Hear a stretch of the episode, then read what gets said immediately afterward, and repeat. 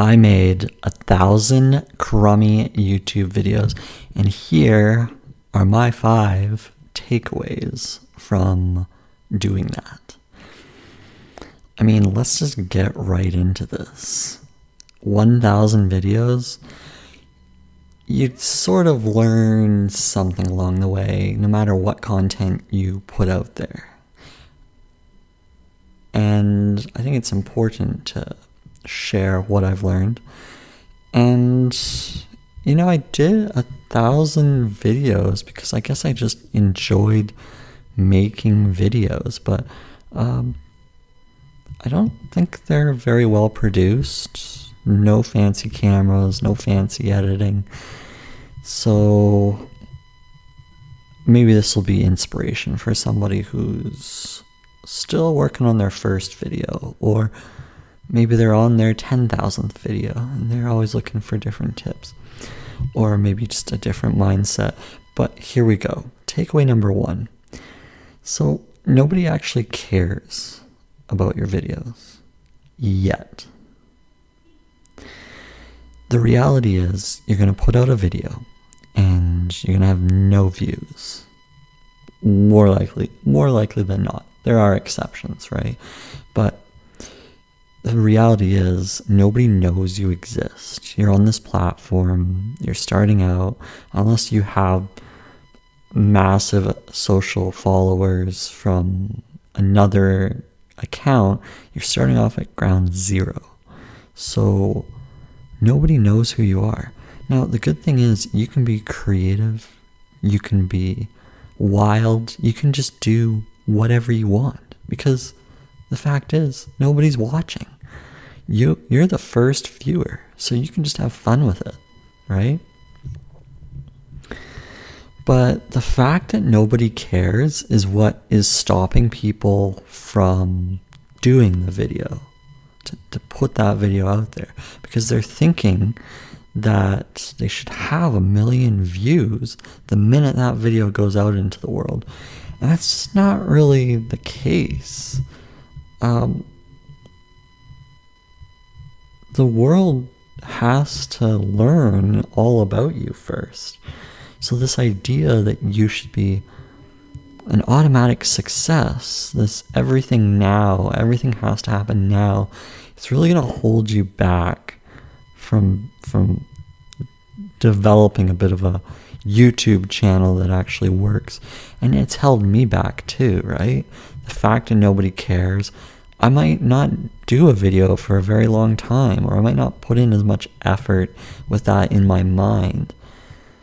So you have to approach it from a different angle. You can't be approaching it from, oh, I need to do this video.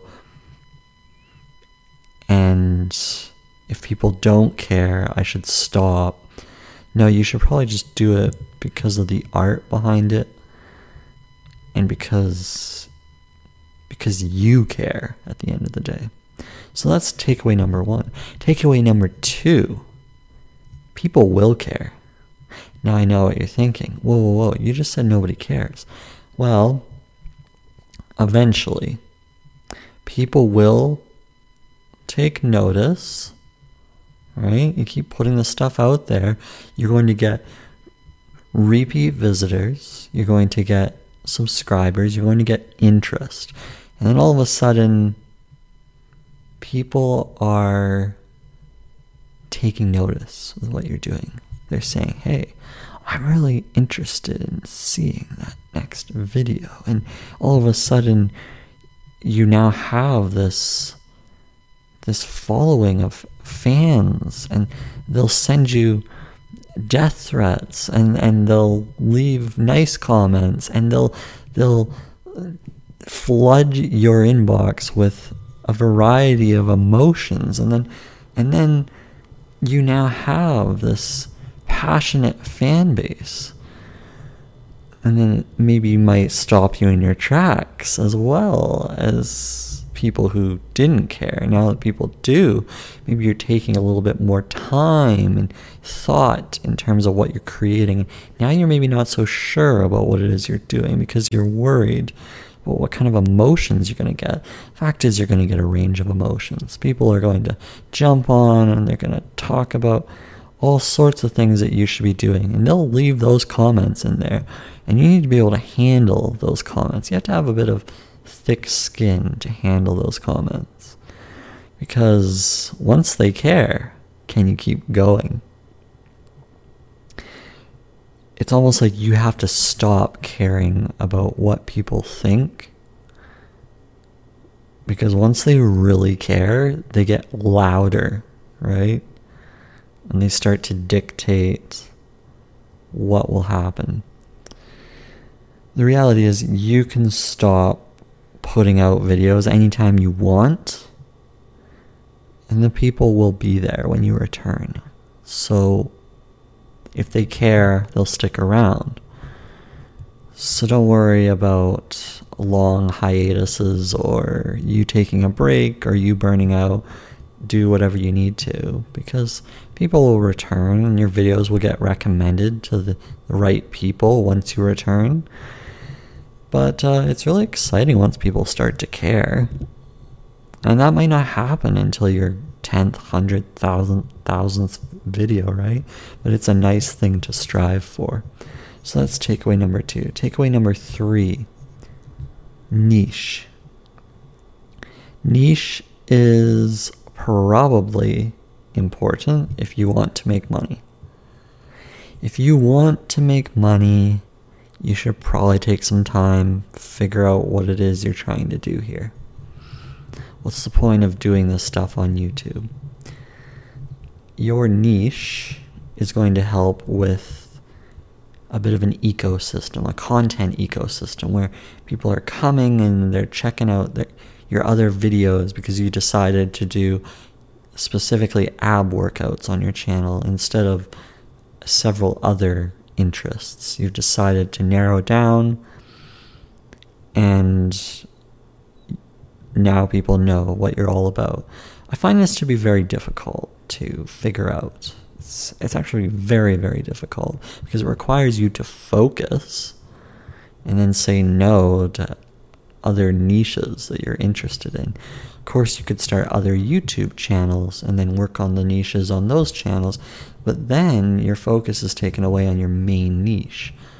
And it's much harder to be successful on one channel or three channels versus one channel. So it's like if you were to start three bakeries and uh, three three bakeries that you need to oversee, right?